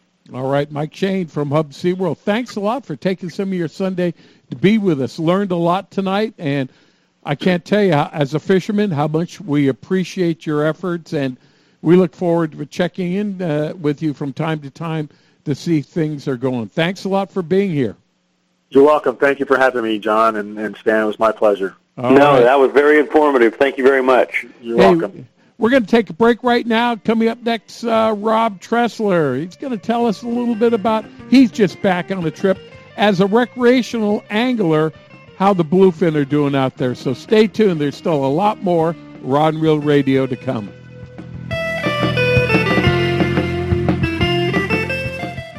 Every serious angler knows that a quality hook is an important part of their arsenal. Gamakatsu hooks are made from high-grade carbon steel specially heat-treated to make them light and extra strong but not brittle. Gamakatsu ring hooks are made with a one-piece ring, no welds, no weak spots, a very smooth moving ring. Gamakatsu offers a huge variety of hooks for all types of fishing. Live bait hooks, both light and heavy duty to four extra strong. Circle hooks, tuna hooks, ringed hooks, tuna doubles, and many more. Don't waste your next fishing trip on a cheap hook. Get Gamakatsu hooks at your favorite tackle store now. The warm weather is here and our lakes and rivers are brimming. Just remember, if you love California and you love to boat, please wear your life jacket. And make sure everyone with you puts one on too. Save the ones you love. A message from California State Parks Division of Boating and Waterways. Hey, bass fishermen. Who do you call for your bass boat insurance? Well, if you're not calling me at 1-800-BASS-BOAT for your boat insurance, you're probably paying too much and may not have the coverage that you need. In 1974, I developed the Bass Boat program it is what all the pros use today. The reason? No depreciation or any partial claim for your hull, your big motor, your trolling motor, or your electronics until your boat's 10 years old. That's right, you only pay $250 to get your boat on the water for any partial claim, and we still pay a stated value replacement cost for your boat if you have a total loss. We're the only people in the industry that does that, and that's why we are the choice of the pros. So if you want the best, forget the rest. Just call 1-800 Boat. Call 1-800-227-7262 or just spell Bass Boat. 1-800 Boat. I know there's too many letters, but the T is free and the call's on me. That's 1-800 Boat, the choice of the pros for bass boat insurance. For more information, log on to 1-800bassboat.com. Rod and Radio is now available as a podcast you can subscribe to on iTunes, Stitcher, or your favorite podcasting app. Get notified as soon as new episodes are available, or go back and listen to our past shows. Browse through all of our archive shows at rodandreelradio.com slash archives and click the subscribe button to get started listening now. Hey, Stan and I, we do want to welcome you back to Rod and Reel Radio. You know, we just had uh, uh, Mike Shane on from us from uh, Hubbs SeaWorld and he was talking about the uh, fish enhancement stamp that we pay for in our license. You know, and we've had some conversations over this past year about the 365 day license not being available, if it's going to be available. Well, there is some legislation coming on down the road that may fix that. But the best thing to do is just to get on wildlife dash, I'm sorry, wildlife.california.gov and get your 2018 fishing license right now. You can get it for your friends. You can get it for your family. It makes a great Christmas gift. You don't have to worry about whether it's going to be a 360 day license because if you get it now, you know it's going to be good for all 2018. So I make sure that my family knows that that they should one of them should get me that for Christmas. Oh, what what a you know what a quick and easy way to do because you can sit down in the comfort of your own home. You can use your your iphone your computer. Just go to wildlife.california.gov you can give them the information. You can get the license. You get a uh, you can print a temporary license that's good the minute that you print it if you need something to stuff into a stocking. And the hard copy is sent to you in the mail in about five working days. So what you can't get a better Christmas present for a fisherman, Stan. No, no, no. It's the gift that keeps on giving all year long. All right. Hey, uh, Jorge, uh, did we get, get in contact with Rob? Okay. All right. I think Rob and Lori, I think they're still out on a half day boat that they took that they hopped on aboard as soon off.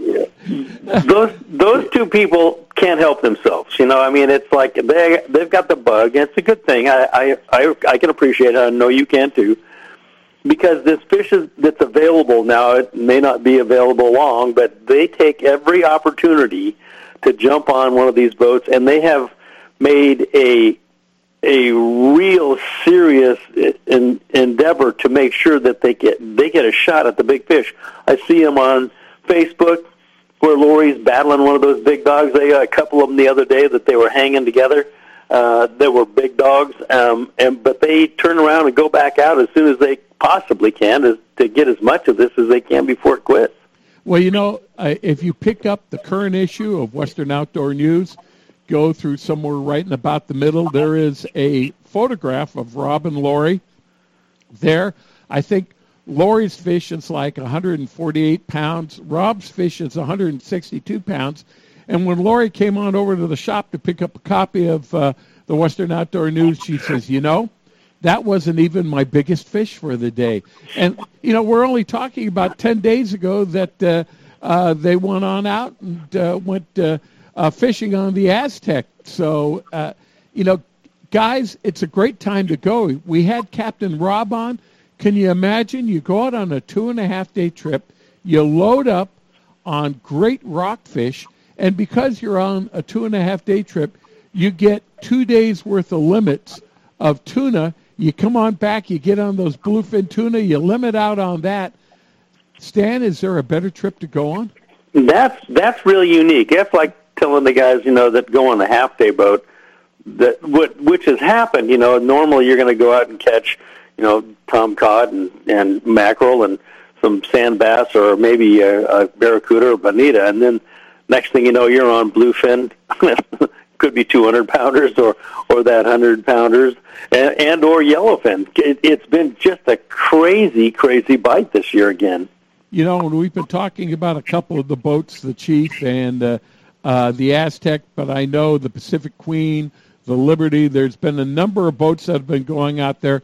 Check with your local landing. Also check at uh, H&M Landing because I know Chuck Taft has been going out there in the Legend, and he's been coming back loaded with fish. So, you know, this isn't a bite that's going to be here for a long time. And, and Stan, I didn't even want to ask any of the guys what happens at the beginning of the year when the seiners can go back out here again when they you know when again they have their quotas to to fill well you know that's that's a good question because the, the stuff is pretty i mean they're, they're still around the big fish kind of moved around they moved out they were out in the 60 uh, for a while, and they've kind of moved off. And there's some hit and miss on that, but there's other smaller fishes in here in, in numbers. I mean, they're going out and getting limits on that smaller stuff regularly.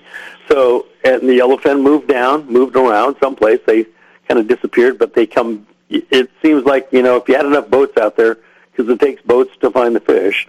Um, somebody comes up with a bite, and all of a sudden you get on them for a couple of days, and then the fish moves around. So we'll see what happens with the weather pattern. I mean, I know I leave on the third.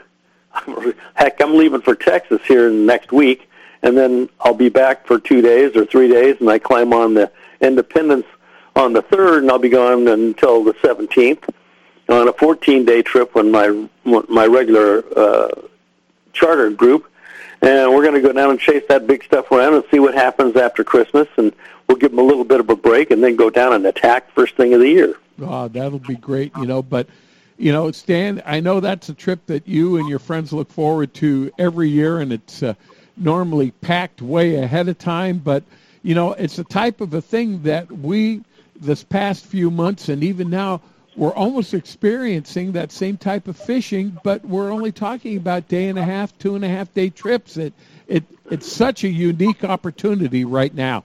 Well, you know, it, it, it has been. We've had that big 100 pound to 200 pound bluefin and over on the in where they uh, they get on the boat at nine o'clock at night in the morning you're up at three and four in the morning in the dark fishing for that stuff and it's been you know they'd get it early in the morning they'd switch tactics and they'd get a slow pick all the way through the day and come back with limits of that. Even that big stuff. Look at some of the boats that had, you know, numbers of those uh, fish over 100 pounds, where everybody, everybody in the boat had, like Lori and and her husband or her boyfriend. I don't know if he's a husband yet, but but they they you know when you're talking 140, 160 pound fish, that's not usual for an overnight trip. Not in our lifetime. Let's put it that way. Um, we had the big bluefin come back through here. What was it, '98 or something like that? Um, and my quest was to try to catch a hundred pound bluefin because that was out of the question. I ended up with one day. Back then, they didn't have the limits, but I had six of them on a uh, within in a two day trip. Um, and, oh, it was on a four day trip, but I had six of those fish over a hundred, which is bonus round for me. I mean, I was a great trip, but nowadays you can go out there. They cut the limit down, but you're looking at 140, 150, 200 pound, 250 pound bluefin. That's phenomenal. Uh, it, it just doesn't get any better. You know, what's also good to know, uh, Stan, is that you know very little of this fish is going to waste. Uh, people that are non-fishermen or don't get a chance to go out there this often and go, you know, we're hearing about them bringing in you know triple-digit fish. Uh, where's this fish going? Who who can eat that much fish in a matter of time? And I, I've got to tell you, what's happening, especially in talking with Lori and Rob, and I know a lot of the fishermen are doing that. They take their fish, they bring it into the processor. Five Star Processing is one of them down here. It's uh, vacuum sealed. It's put in portions, and then if they want to dedicate some of that fish to go to one of the homeless shelters uh, throughout the San Diego, Southern California, that goes out as a source of protein, which I know is much needed by those places. And then You know, right now, m- more than you know, you can get in contact with some of these shelters that are taking care of the people that have been burned out. We did that for the fires back, you know, 10 years ago in San Diego when they had all the problems down there and they had all the people displaced. We did it for Katrina when uh, the, all the people came out from Katrina in Florida. This is another time. If you've got fish, make phone calls and find out where you can help feed some of the people that have been burned out by these fires in Southern California. It can make a big difference, guys. All right. Hey, Stan, that's about it for tonight. Uh, thanks a lot. Again, another interesting show. We we kind of go where no show's ever gone before, I think. So. Well, you know, that's our job because the rest of them can't. All right. Hey, guys, that's it for tonight. And uh, Merritt and Wendy, I hope you're out of harm's way. I know you're listening if uh, you're in your truck trying to get out of there. So keep safe, please. And that's it for tonight, everyone. We want to thank uh, Jorge and the AM 540 studios. Want to thank Ben Harvey here in San Diego. Always in memory of Big Tuna Bill, Eddie McEwen, that really got this show launched and also in memory of our good friend Paul Leader that helped support us for many years, El Cajon Ford. Thank you very much. Hey, we want to thank you for listening, giving up some of your Sunday night. Now you can go back to the football game because it's probably just getting interesting. We'll see you next Sunday night. Better yet, let's see you during the week on the water because someone's catching their fish, your fish, and they're out there and getting away. Good night, everyone. We'll see you next week. I tell you what, every time I go out to your place, you gone fishing. How you know? But there's a sign upon your door. Uh-huh. Gone fishing. I'm real gone, man. You ain't working anymore.